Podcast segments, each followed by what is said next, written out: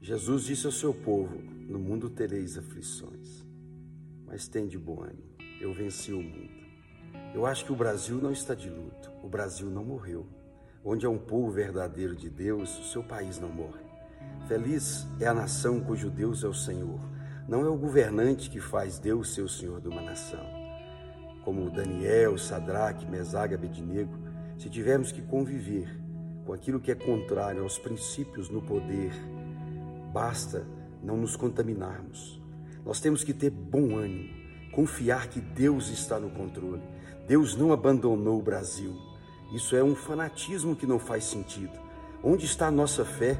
É nós que geramos alegria, expectativa.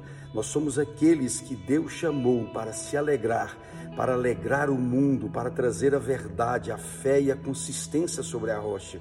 E a alegria do Senhor se tornará nossa força, e ele se alegra naqueles que confiam. Se há injustiça nessas eleições, eu creio que Deus trará a sua luz. E a justiça de Deus prevalecerá sempre, independente de nós. Devemos orar, acreditar, abençoar o nosso país.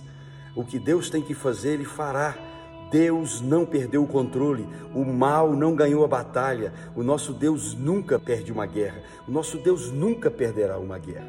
Mesmo que ele tenha que usar este mal para conserto, para transformação, assim o será. E se há algo escondido, ele revelará. A justiça cabe a ele. Diz o Senhor: a justiça cabe a mim. Então, queridos, vamos levantar a cabeça não dá para acreditar que pastores estão de luto, que homens e mulheres de Deus estão de lutos. Guerreiro nunca está de luto, guerreiro de Deus sempre está de prontidão, vigilante, crendo e agindo e liberando as palavras de fé que vão manter este país no trilho. Levanta a sua cabeça, Deus é maior do que tudo isso, se alegre nele. O Brasil não está de luto. O Brasil é sempre um país vencedor, porque Deus é o Deus dessa nação. Deus nos abençoe.